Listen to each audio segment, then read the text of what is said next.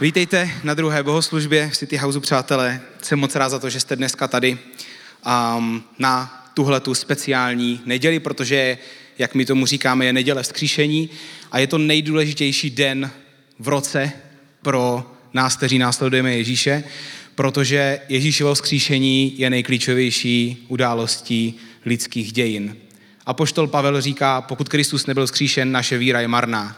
Jinými slovy, pokud se to historicky nestalo, pokud Ježíš v historii nebyl fyzicky vzkříšen, dneska bychom tu byli všichni zbytečně, protože bychom věřili lži. Věříme, že Ježíš Kristus byl fyzicky vzkříšen jako boží syn, věříme, že nadpřirozené věci jsou součástí našeho světa, věříme, že existuje dobrý Bůh, který chce napravit vztah s každým člověkem. Minulý rok jsme měli takovou sérii o skříšení a mluvili jsme o novém začátku, o tom, že Ježíšovo skříšení dává každému z nás šanci na nový začátek v jakýkoliv oblasti našeho života i tam, kde jsme my sami už naději ztratili. A když mluvím o novém začátku, tak nemluvím, eh, když se narodí miminko, tak eh, prostě je to všechno hrozně krásný a, a miminko tam leží v, v krásných plínkách, všechno je čistý, teda ne úplně při tom porodu, ale potom třeba, jo, když se to fotí, tak už je to čistý. Jsem byl u dvou porodů, eh, takže vím, o čem mluvím. Ale víte, v životě je to úplně stejně, jo? že každý nový začátek, pokud prožíváte vnitřní transformaci, vždycky to bude špinavý. Vždycky nový začátek a vzkříšení se děje v kulisách něčeho, co končí. Něčeho, co není hezký. A vždycky, když začíná něco nový, tak nějakým způsobem to nový přichází, přichází dovnitř, ale taky odchází to starý ven a vyhazujeme binec vyhazujeme zátěž a mezi tím se děje něco nového. Ono, se to, ono to totiž tak není, že nejdřív musíme odházet všechno špatně, aby potom mohlo přijít to dobrý. Ono se to většinou děje, spole, děje se to společně, odhazujeme to špatný a u toho přichází to nový. Nový začátek a skříšení vždycky se děje v kulisách nějakého zmatku. Vždycky se to děje v kulisách nějaký špíny na pozadí protože takový je život. A takhle to bylo vlastně i s Ježíšovým skříšením. Když byl Ježíš skříšen, tak prostě byl okolo toho zmatek. Učedníci byli zmatení. Nevěděli, kdo to je. A my potřebujeme nový začátek. Protože v životě to nefunguje tak, že bychom dokázali vymazat to, co jsme sami udělali, a nebo to, pro nás, nebo to, co nám udělal někdo jiný. To, co se nám stalo. O tom mluvíme tuhle tu sérii. I ti z vás, kteří jste byli nějakým způsobem poškození někým, kdo šel dál, než by měl, porušil vaše hranice. A nebo pokud bojujete s nějakou závislostí, potřebujeme nový začátek. A Ježíš k tomu nám dává možnost a pomoc, protože jeho vzkříšení je obrazem toho, že je možné začít znovu. Že je možné začít znovu s ním. Jeho vzkříšení nám dává šanci porazit cokoliv v našem životě s ním, protože on už tím vzkříšením porazil smrt. On už tím skříšením porazil beznaděj. A my můžeme stavět na tom vítězství. Skrze něho. Já dneska budu mluvit o novém začátku. Budu mluvit o dvou obrazech Boha, které je vidět na dvou nejdůležitějších událostech Velikonoc. Proč? Protože je nesmírně klíčové, jaký obraz máme o Bohu. Závisí na tom, přátelé, úplně všechno. Kým reálně vevnitř věříme, že je Bůh. Ne racionálně, kým si myslíme, že by měl být. Jakože Někdy si můžete říkat, jo, tady v City Houseu obraz Boha bych měl takovejhle, ale někde vevnitř. Já mám problém se s tím potkat. Mám problém na tom postavit svůj život, protože moje zkušenosti, moje představy o Bohu, prostě to, co jsem někde chytl, anebo to, kam jsem dospěl já sám, tak prostě je v rozporu s tím, co slyším. A o tom přesně mluvím. Co je opravdu někde hluboce v nás? Čemu věříme ohledně Bohu? Ohledně Boha. My jako City House máme hnedka na začátku naší vize, že chceme měnit pohled lidí na Boha a na církev, protože většina Čechů, to je důvod, proč nevěříme v nějaký pouliční evangelizace, že přijdete za člověkem a vysypete na něho evangelium dobrou zprávu, protože ten člověk nebude slyšet to, co mu říkáte. V té čistotě toho, jak tomu věříte vy. On bude slyšet něco úplně jiného, on bude slyšet ideologii. Většina Čechů tam má nějaké překážky. Překážky v tom, kým je Bůh. Překážky v tom, co je církev, co je evangelium. Člověk tam má svoje vlastní představy a dokud tyhle ty představy nebudou změněny, tak je velmi těžký přesto nějakým způsobem slyšet evangelium. Jenom velmi málo lidí je schopný slyšet zprávu o Bohu hned, čistě, protože tam je předtím bahno, bahno, kterým je potřeba se prohrabat. Právě proto ta cesta lidem většinou trvá a většinou to cesta neskrze důvěru, kterou si k vám někdo získá. Někteří z vás by tady dneska neseděli, kdybyste ve svém okolí neměli jednoho člověka, na kterým jste viděli, že křesťanská víra nejsou keci Že to, je, že, že to musí, tam, že tam v tom musí ně, něco a pak jste později zjistili, že někdo, že tam musí někdo být. Prostě si zjistili, zjistili, že ten člověk je tak reálný, že to nemůže mít ze sebe. A kvůli tomu jste dneska tady. Protože jste chytli obraz o Bohu. Skrz druhého člověka, který to žil. Tenhle ten měsíc se bavíme o pornu, o hranicích, o cestě uzdravení, ale víte, často je to tak, že se snažíme v životě zaměřit na nějaký problém. Říkáme si, mám třeba tady tuhle tu závislost a chtěl bych se jí zbavit. Ale často ten problém, který řešíme, je až důsledkem něčeho, co je hluboko pod tím. Něčeho, co je potřeba vyřešit. Já bych to nějakým způsobem přirovnal třeba k plevelu, co roste na zahradě. Zkuste si představit, že, že váš problém, chování, který chcete z- změnit, může být až ta poslední část toho plevele, posledních 10 cm. Ale pod tím jsou ještě věci, jsou tam kořeny. Často se potřebujeme vrátit do dětství. Potřebujeme se vrátit k té události, která třeba je traumatická a která, ke které se vracet nechcem. Ale jestli potřebujeme změnit náš život od základu, tak potřebujeme tu věc vytrhnout i s kořenama. A někde tam dole je pravda o tom, kým je Bůh a kým jsme my. To je úplně v základu všeho. A o tom dneska budu mluvit. Když čteme v Biblii o tom, jak je člověk stvořený, tak my jsme neskutečně celiství. A všechno ovlivňuje všechno. Tělo, duše a duch se navzájem ovlivňují. Často máme tendenci, když třeba blbě spíme, tak si říkáme, jak bych měl asi chodit dřív spát, ale pak zjistíme, že chodíme dřív spát a furt jsme unavení. Proč? Protože se děje něco někde jinde, děje se něco možná na úrovni duše, děje se něco na úrovni ducha, my jsme prostě propojení. Tělo, duše, duch se strašně ovlivňují. A budu k tomu dávat za chvilku příklady. A je potřeba jít hlouběji, když se zabýváme nějakou věcí. A proto tato, tenhle aspekt je hrozně důležitý, když se bavíme o závislostech, o pornografii, protože my třeba někdy chceme řešit nějakou závislost, ale každá závislost je ve své podstatě útěk. Útěk před něčím. Tak má smysl si třeba položit otázku, před čím utíkám. A proč? Tahle vlastnost, ta upřímnost sama k sobě je, je, je velmi křesťanská. Protože Bůh skrze Ducha Svatého v nás, nás vezme na cestu za Ježíšem a cesta znamená, že se někam hýbu. To znamená, že potřebuji vědět, odkud jdu a kam jdu.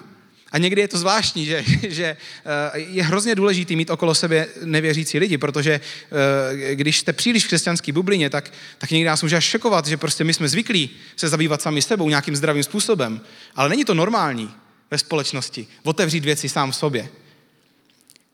Pro nás to musí být normální. Potřebujeme tam směřovat, aby to bylo normální. Těch případů, kdy člověk něco řeší, ale to, co řeší, je jenom špička ledovce, jenom důsledek něčeho hlubšího, zažívám to často. Jedna slečna měla chronickou bolest krku, měla zablokovaný krk. Lidi se modlili za její uzdravení, ať se jí odblokuje krk. Nic se nedělo. Až jsme si sedli, došli jsme velmi rychle k tomu, že má vlastně strach z Boha. Má strach z toho, kým je Bůh, má strach mu důvěřovat. Strach působí staženost.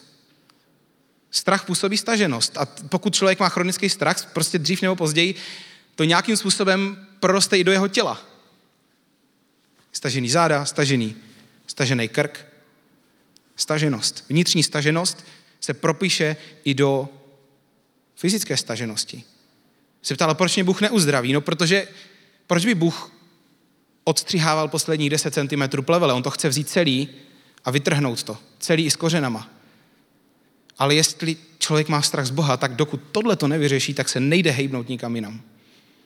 Kým je Bůh? To je základní, základní level uzdravení. Kým je opravdu reálně Bůh? A dneska o těch dvou klíčových obrazech budeme mluvit a, a věřím, že vám to velmi pomůže. Druhý případ.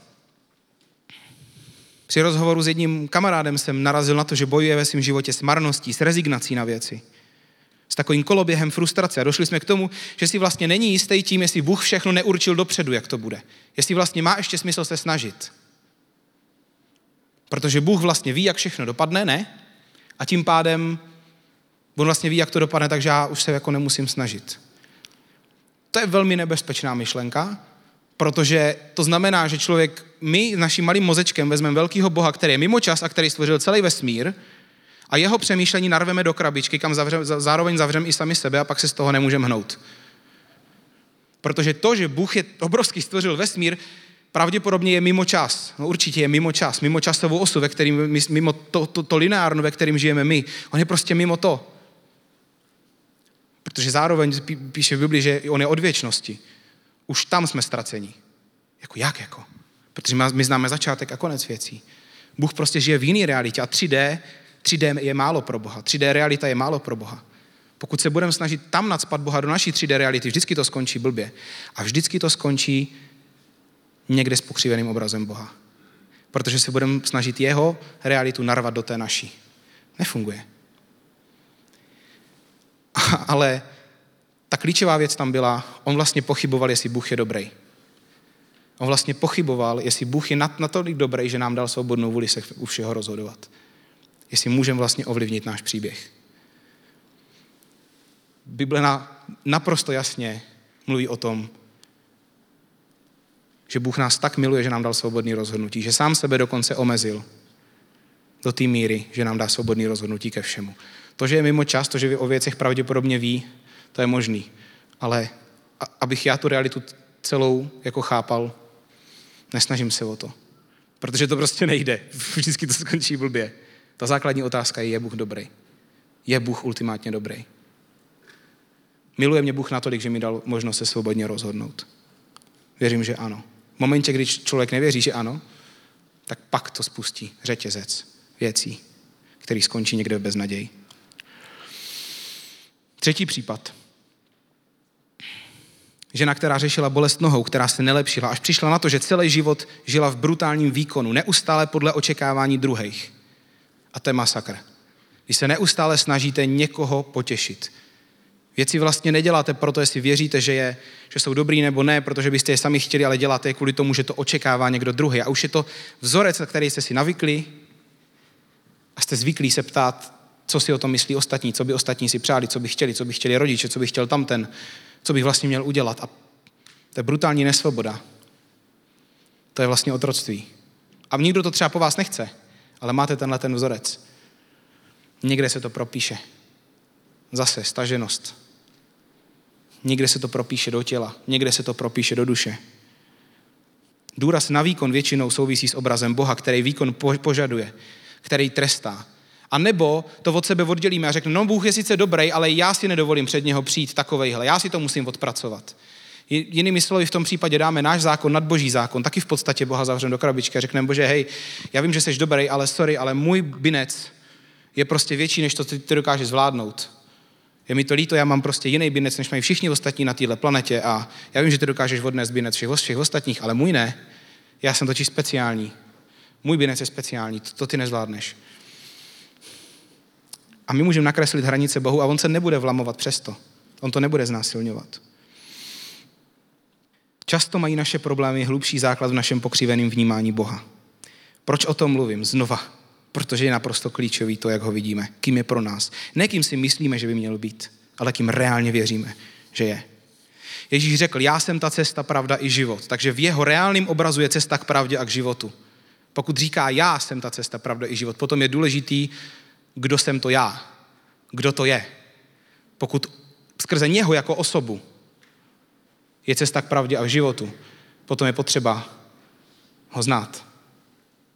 Reálně barevně. Připravil jsem vám kvůli tomu takový schéma. Ten úplně, ta úplně základní rovina toho, kde jsme jako lidi, je to první. Obraz toho, kým je Ježíš. Tam musí začít naše cesta. Tam musí začít naše cesta vnitřní proměny. Tam musí začít naše cesta uzdravení. Tam musí začít naše cesta obraz toho, kým je Ježíš. Potom to pokračuje k tomu obraz toho, kým jsem já. Protože Ježíš vlastně dává novou identitu. Ježíš říká, od teď jsi nový stvoření.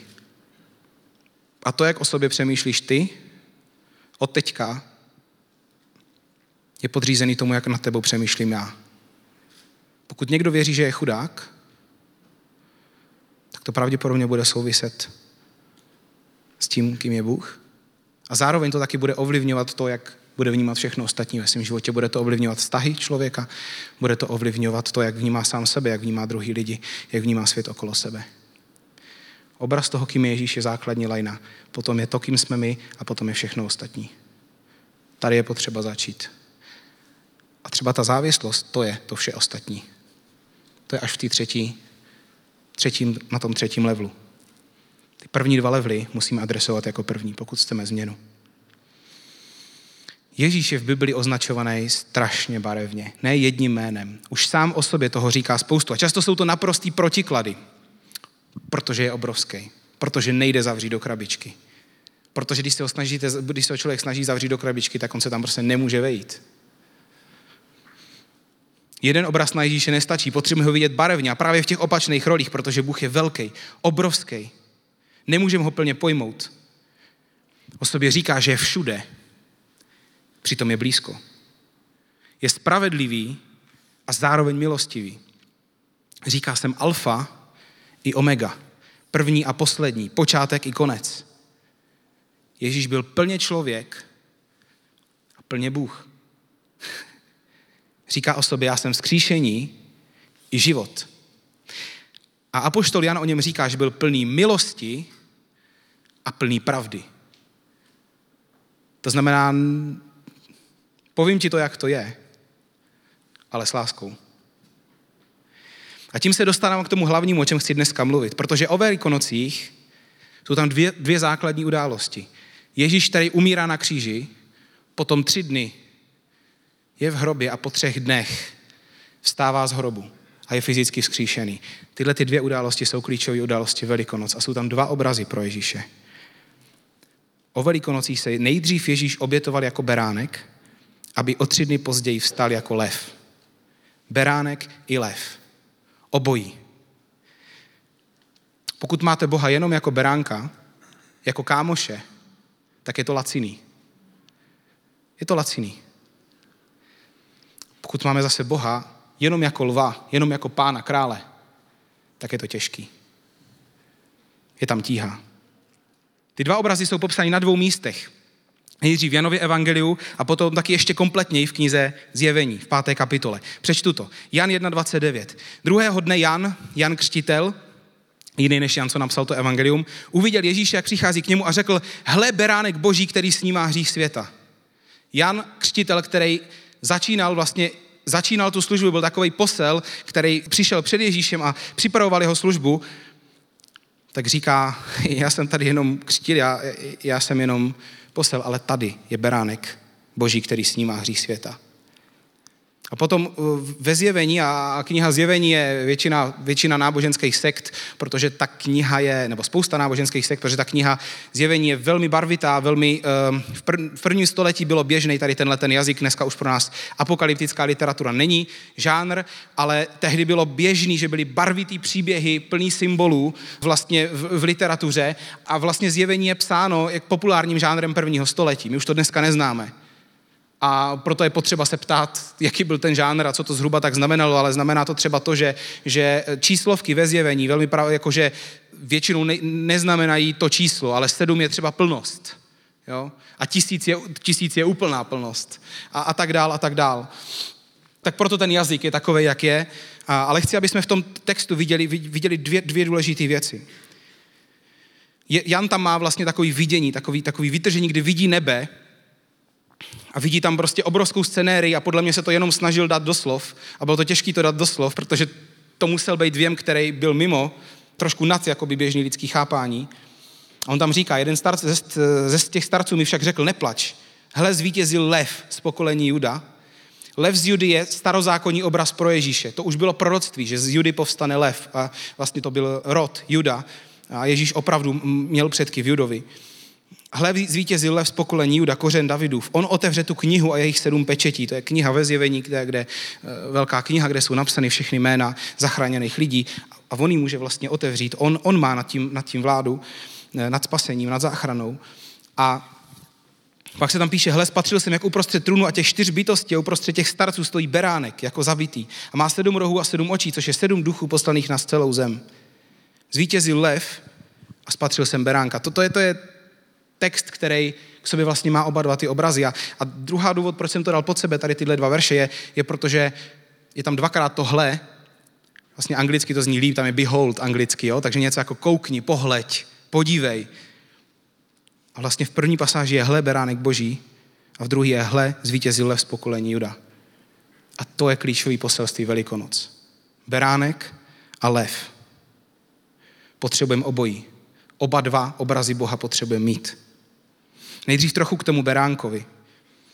Možná jste si někdy říkali, že Bůh se prostě mohl rozhodnout, já jsem si to taky jednu dobu říkal, že Bůh se mohl jakoby rozhodnout, že Bůh prostě může všechno, tak mohl hříchy jenom jako odpustit. Nemusel posílat Ježíše, mohl říct, budíš vám odpuštěno. Jo? A všechno by bylo smazaný. Jenomže zase je potřeba se klást otázku, kým Bůh je. V Žalmu 89, 15. verši je zapsaný toto. Spravedlnost a právo jsou z pilíře tvého trůnu, před tebou jde milosrdenství a věrnost. Takže máte na jedné straně spravedlnost, Bůh je 100% spravedlivý a na druhé straně máte milosrdenství. Jak může být někdo spravedlivý a zároveň milosrdný? Zase trošku jako, malinko se to jako jde proti sobě. Bůh je v obojí. Hřích musel být potrestaný. Já jsem byl v tichu na takovém soustředění, kde prostě člověk nemluví pět dní a je vlastně jenom sám ze sebou. A v tom tichu většinou potkáte víc sami sebe a, a vy jste většinou, často my jsme jako opravdu ty vnitřní věci z nás, jako my jsme ty poslední člověk, který bychom chtěli potkat, když takhle někde jsme, ale, ale tam se přesně to stane, že potkáme sami sebe bez těch rolí a bez takových, takového toho pozlátka, který normálně máme. A tam to většinou není úplně, nemá to být úplně stoprocentně příjemný, protože člověk se najednou začíná jakoby potkávat s věcmi, se kterými se normálně nemá šanci potkat, když prostě žije život a je to, je to, je to busy, tak najednou v tom tichu vyplávají jiné věci. Já jsem, jsem byl na tom pobytu v tichu a vlastně jsem měl, vlastně jsem najednou si začal, začal jsem se konfrontovat s nějakou špínou, co je ve mně. A ta začala vyplávat jako, jako víc, než když vyplává prostě v tom běžném životě. A racionálně víte, že Ježíš je beránek světa, který vás který beránek, který snímá hří světa, že vás prostě ospravedlňuje, že jste čistí. Jenomže když cítíte, že jste špinaví, tak je to blbý. V tu chvíli prostě potřebujete nějaký, potřebujete prostě, aby vám to Bůh připomenul. A mně se přesně tohle to stalo a já jsem, já jsem měl nádherný obraz. Ne jako beránka, ale takový víc český. Já jsem měl obraz, přátelé, popeláře. Já jsem normálně měl pocit, že před mým barákem je obrovská halda hnusu a normálně, reálně jsem prožil, že přišel, přijel prostě usměvavý popelář a říká, tak kde je ten hnus? Já tu jdu odvést. A byla to jeho, byl to jeho úkol. A nezlobil se. On to prostě přijel odvést. On přijel odvést můj hnus a on ho odvést. Já jsem prostě znova prožil, že Ježíš jako dokonalý popelář odvezl můj hnus. Úplně bezpodmínečně. A že proto přišel, aby to udělal. To byla taková svoboda. To bylo prostě... A vracím se k tomu často. To je první obraz. Ježíš je spravedlivý a zároveň milostivý. To znamená, hřích musel být potrestaný, ale zároveň on to udělal tak, aby jsme ten trest nemuseli nést my. Takže poslal svého syna, Ježíše, který ten binec za něho zaplatil, protože my jsme za něho zaplatit nedokázali a odvezl ho. A my bychom ho taky odvést nedokázali. Člověk nedokáže napravit, co způsobil. Teď mám takový cringe moment. Prosím, přihlaste se, kdo koukáte na Survivora. Oh, někteří jste ožili. Děkuju, děkuju. Na první bohoslužbě byli dva, teď nás je šest. Ještě se přihlaste, kdo z vás znáte show, show Survivor, reality show. Uf, dobrý. Uh, děkuju, to je důležitý. V posledním díle, prosím vás, já teď budu spoilerovat. Kdo nemáte Vojo a neviděl jste tento týden, tak buď to odejděte z místnosti, nebo si zacpěte uši, nebo vydržte spoiler alert. Jo? V posledním díle, a nebudu říkat, kdo dal komu tu, tu imunitu, jo? ale abyste to neměli úplně, ale v posledním díle to byl strašně napínavý moment, kdy jedna hráčka dala individuální imunitu jiné hráčce z druhého, z druhého kmene. Čímž ji ochránila před duelem. V duelu se vypadává. Jo? Tam byl moment, kdy, kdy prostě bylo ten, takový ten moment toho napětí, kdy jako, teď to jsme nečekali, já jsem si nemyslel, že to jde, takže e, moderátor říká, kdo, jestli máte individuální imunitu, ale ona se vždycky může použít jenom v určité fázi hry a teď to byla to konec té jedné fáze, takže byl poslední moment, kdy bylo možný použít. A moderátor říká, kdo máte individuální imunitu, tak teď je čas ji použít. A teď se přihlásila ta hráčka z druhého týmu a my na sebe prostě na to koukáme celá rodina i s dětma. Jsme na sebe koukali, říkali, cože, cože. A teď oni tam na sebe všichni koukali, byl takový ten moment a, a, a ona říká, já bych chtěla svoji individuální imunitu věnovat té hráčce z druhého kmene. A ona koukala, všichni koukali, my jsme koukali. to je obraz nádherný. Ona totiž předtím, ta individuální imunita, ona je docela těžká získat. Ona ji 14, 14 dní prohrabávala ve dne v noci pláž, aby ji mohla najít. Protože ona je tam někde zakopaná, jo? vždycky na tom ostrově a oni to ví, ty hráči, takže ji hledají a hledají různé indicie k ní. Ježíš, nesmíte se. Ježíš každému z nás dal individuální imunitu, aby jsme nemuseli jít do duelu a do toho duelu místo nás šel on. On se rozhodl nám věnovat to, co bylo jeho. Svoji dokonalost. Svoji milost. On zvedl ruku a říká, Kačko, Mončo, Vojto, věnuju vám svoji individuální imunitu. Proto každý z nás nutně potřebuje beránka, protože bez jeho oběti bychom byli před dokonalým Bohem vini. Ale potřebujeme taky lva, protože Ježíš je reálně král nad celým vesmírem. A my nežijeme jenom život tady na zemi, ale jednou každý před ním budeme stát. Každý člověk před ním bude stát a bude se zodpovídat. Jednou každý, píše se v Bibli, každý jednou ohne koleno a bude vyzná, že, že Ježíš je pán. Ale tehdy už to nepůjde jinak v té realitě toho, kým on je, když budeme před ním, tehdy už to nepůjde jinak. Tehdy už to prostě bude realita, kterou on každý člověk vyzná. Pokud to máme na mysli už teď, tak je pro nás jednodušší přijmout, že, že Ježíš je i lev, že je i pán. Už jsem to trošku načnul. Pokud bychom tyhle ty dva obrazy převedli do vztahu k člověku, tak bychom mohli říct, že beránek je obraz přítele a obraz otce a Ježíš, lev, je obraz pána a obraz krále. A my potřebujeme obojí. My potřebujeme vidět Ježíše jak jako beránka, který dává pryč celou naši tíhu a zároveň jako obraz lva, který porazil smrt a který je pán a král úplně nade vším. Jedno bez druhého způsobí vždycky buď to tíhu a strach, anebo píchu a lacinost, která nikoho nebaví. Oba dva obrazy dohromady vytvoří nádherný mix lásky a bázně dohromady přijetí a respektu. A ono se to vůbec nevylučuje, naopak, jedno bez druhého vlastně nefunguje. Ono to jinak nejde. Pokud je Ježíš jenom kámoš, tak budeme hřích a píchu v našem životě brát na lehkou váhu a dovede nás to na místo, kde, kde nebudeme chtít být. A pokud zase bude Ježíš jenom pán a nebude přítel a nejlepší otec, tak potáhneme zbytečnou náboženskou tíhu. Já tohleto téma považuji za klíčový i proto, že v City House jsou dvě velké skupiny, které mají tyhle ty protichudné výzvy. A je občas fakt výzva ve City House, protože ty, ty, ty potřeby jsou naprosto odlišné a vlastně zároveň mluvíme k lidem, kteří potřebují lehkost a pak zároveň mluvíme k lidem, kteří potřebují Bohu vydat věci. A v obojí dvojí tady je. Naštěstí Ježíš v sobě snoubí obojí. A tohle je jedno z mála kázání, které já jsem vyloženě asi šest týdnů dozadu jsem prostě věděl, že toto mám kázat na Velikonoce. Zase tak často se mi to neděje. Tohle je jedno ze slov, který jsem věděl, že má zaznít dneska. Dvě skupiny v City Houseu. První skupina jsou často lidi se zkušeností z nějakého náboženského systému. Je to, je to smutný, ale náboženský systém, kde není dostatečně vidět Ježíš, nás vždycky zdeformuje. Protože zdeformuje pohled na něho. Už jste to ode mě několikrát slyšeli tenhle ten rok, slyšíte to ještě hodněkrát, že Ježíš není ideologie. Ježíš je osoba. Křesťanství není v první řadě ideologie, křesťanství je Ježíš. Jakmile se tam dostane ideologie na prvním místě, jsme v háji. Máme to okamžitě zdeformovaný. Jakmile to není o osobě Ježíše Krista, ale je to o křesťanství jako o ideologickém systému, zavede nás to vždycky na cestí. Každá ideologie skončí stejně. Člověka to prostě hodí do nějakého systému. Systém má svoje omezení. Systém pravidel má svoje omezení. A křesťanský systém bez Ježíše dokáže být pěkně nelítostný, přátelé. Pěkně nelítostný a tvrdý. Až Ježíš vlastně není vidět.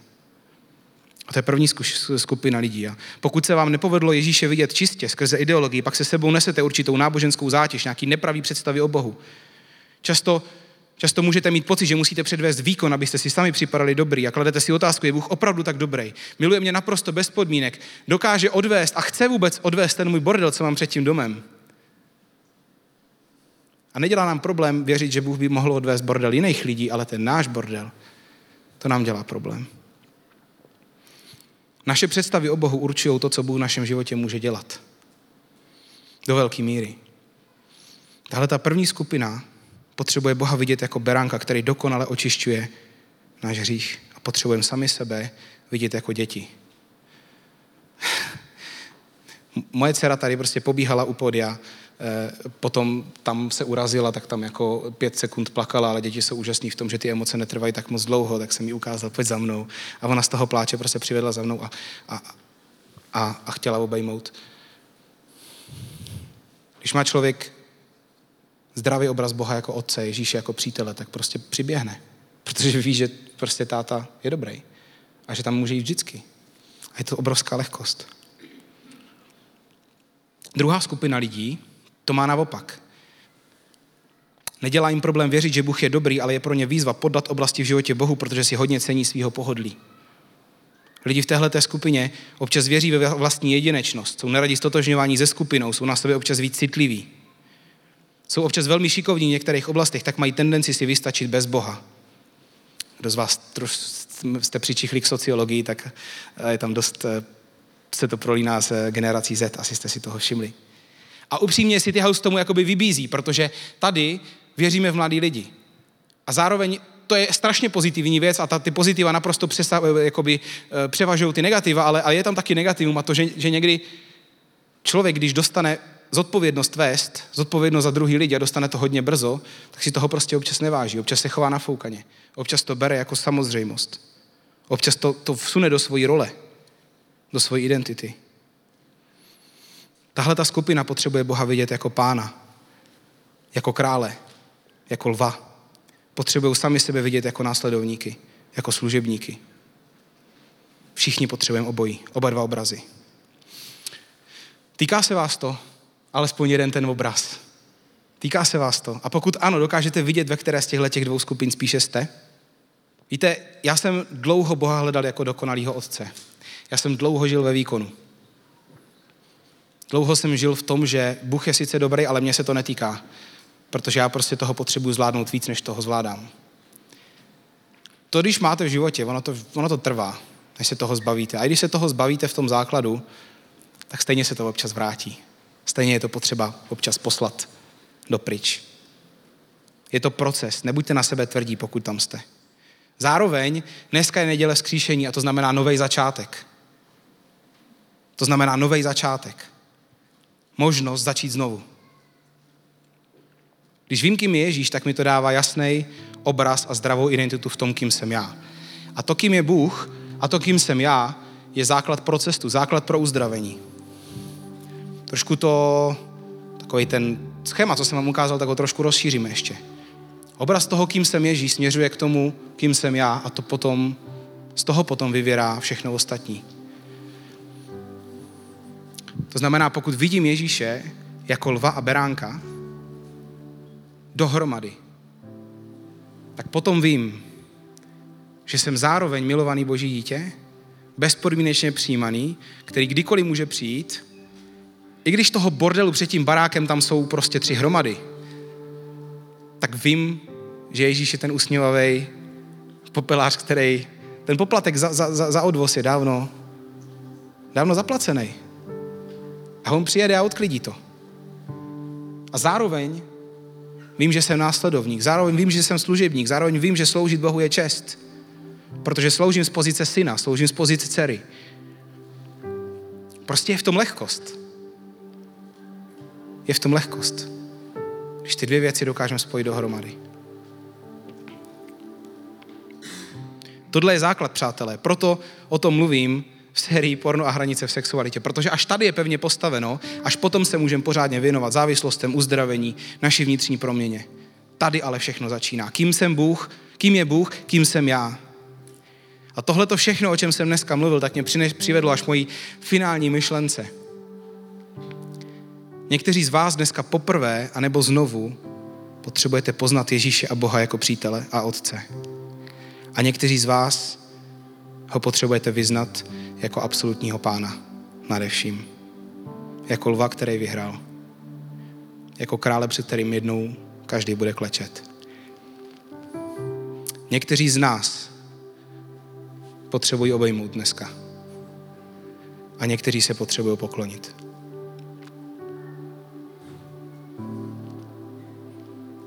Ono to nejde proti sobě a v tom je to nádherný.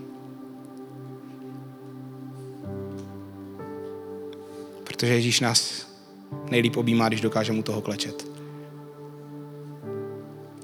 A ona je to přirozená poloha, když víte, kdo je Ježíš.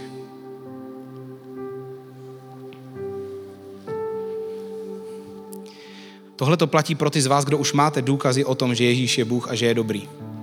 Pokud je máte, má smysl udělat jeden z těch dvou kroků. Pokud je zatím nemáte, protože víra je o tom, mít svoje vlastní důkazy o tom, že Bůh je a je dobrý. Pokud je zatím nemáte, dnešek pro vás možná může být jedním z těch dalších důkazů. A jste na cestě a nemusíte spěchat, nemusíte se tlačit do něčeho, kde ještě nejste. Ale pokud máte ty důkazy o tom, že Bůh existuje a že je dobrý, jeden z těch dvou kroků dneska může být pro vás. Budu se teďka nakonec modlit. Za chvíli. Pokud neustále bojujete s vinou, s pochybnostma, se strachem, s nejistotou, s tíhou, s výčitkama, s hambou, se sebepřijetím, tak je pro vás velmi pravděpodobně ten první krok. Vyznat Ježíše jako přítele, Boha jako dokonalého Otce. A nečekejte jenom, že, že, že Ježíš něco zázračně udělá. Běžte si proto. V Biblii se píše, pojďte a ochutnejte, že hospodin je dobrý. Člověk musí přijít. Rozhodněte se věřit. Začněte tu cestu znova. Vyznejte, že se mu rozhodujete věřit. Nebuďme odvážní, eh, nebuďme pasivní, buďme odvážní. Přijďme si proto. A pak je tady druhá skupina. Bude chtít odvahu si tyhle ty věci přiznat, ale velmi, velmi, velmi to pomůže. Pokud se ničemu nevyhýbáme, protože to otevírá dveře Bohu i lidem. Pokud víte, že máte tendenci na sebe být citlivý, že máte tendenci se občas chovat povýšeně, že berete Boha jako kámoše, který vám všechno odpustí, a že vlastně si uvědomujete, že občas až zneužíváte Boží milost a ignorujete hřích ve svém životě. Dneska je čas se obrátit. Dneska je čas začít znovu. Dneska je čas vyznat Boha jako pána nad vaším životem. Ježíš byl lvem, který se dobrovolně stal beránkem. Ježíš nebyl beránek vždycky. Ježíš se stal beránkem. Aby mohl vynést náš bordel, tak se lev stal beránkem. A potom se stal znovu lvem.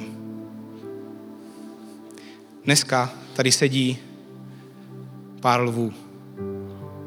Máte možnost dneska se dobrovolně stát beránkem. Protože jste se rozhodli následovat Ježíše. Protože následujete jeho příkladu. Dneska pro vás může být čas odložit tu vlastní korunu a poklonit se před tím, kdo už tu korunu dávno má to mimochodem budeme, to říkám, protože budeme zpívat tu poslední chválu, kde se přesně tohle to zpívá. Chci vás poprosit teďka eh, osvětlovače, trošku stlume světla a chci vás poprosit všechny, kdybychom mohli sklonit hlavu, zavřít oči. Primárně proto, abychom se mohli soustředit a ne možná primárně, protože hlavně kvůli tomu, aby, aby druzí lidi okolo nás mohli mít svůj čas s Bohem a bude to mezi váma a mezi ním Nedělá to kvůli mně ani kvůli nikomu, kdo tady sedí. Ale chci teďka, aby jsme ti z vás, kdo chcete udělat dneska ten krok a říct, říct si, jo, to, to, tenhle obraz potřebuju, abyste to mohli teďka před Bohem udělat. Poprosím ještě stlumit ty světla. Díky. Pokud dneska jste zjistili, že potřebujete ten obraz Ježíše jako beránka, Boha jako otce, Ježíše jako přítele, který je blízko, který odváží ten váš bordel s úsměvem. Protože přesně to se stalo na kříži, přesně to je smysl Velikonoc. Pokud to jste vy, tak prosím zvedněte teďka ruku. Já se za chvíli budu modlit za to, ať se vám Bůh dá nově poznat, ať zažijete ten pocit, že Ježíš odváží ten binec ta druhá skupina, pokud víte, že občas to prostě berete na lehkou váhu. Občas prostě Ježíš ten kámoš, který všechno odpustí a, a bude to všechno dobrý, ale ale víte, že máte oblasti v životě, kde to prostě kde to prostě řídíte celý sami a vůbec Boha nepotřebujete. A chcete dneska vyznat Ježíši, buď mým pánem, buď mým králem, buď lovem pro mě. Pokud to jste vy, tak prosím zvedněte teďka ruku. Ježíši, já ti děkuju. Děkuju ti za to, že seš že seš obojí, že seš, že seš jak blízký přítel, tak velký pán. Že jsi beránek, co se nás, za nás obětoval, ale jednou všichni lidi budou klečet před tebou. Budou vydávat nějaký počet ze svého života. Ježíši, prosím tě, aby si teďka odvážil ten bordel z téhle místnosti, ze srdcí lidí, co tu jsou. Aby si teďka lámal ty okovy náboženství, lámal ten strach, lámal tu tíhu, lámal ty pochybnosti, lámal lámal ty lži o nás samotných. Ty lži toho, že, že náš binec je příliš velký. Že nám bylo ublíženo příliš na to, aby se něco mohlo ještě změnit. Lámej to Ježíši, prosím tě teďka. Přinášej svoji svobodu. Přinášej svoje uzdravení. Někteří z vás se bojíte, bojíte se brečet, ale pláč je jenom vlastně takový zase duch, duše, tělo, jo? A pláč je prostě v některých chvílích jenom potvrzení toho, že něco odchází a že je potřeba to pustit. Tak se nebojte, tady je bezpečný prostředí na pláč, který je velmi přirozený. A Ježíši, prosím tě i za, za tu druhou skupinu. Prosím tě, Ježíši, dej nám dneska odvahu. Vyznat tě jako pána, vyznat tě jako lva, kterým stejně seš. A vydat ti věci v našem životě, který si šéfujeme sami. Dej nám Ježíši sílu dneska pokleknout protože pokleknout není slabost, ale je to velká síla, protože v pokoře můžeme dojít nejdál. V pokoře nám můžeš svěřit mnohem větší věci. Ježíši, prosím tě, dej nám dneska sílu ztratit sebe, ztratit naše ego, abychom mohli získat víc tebe. Amen.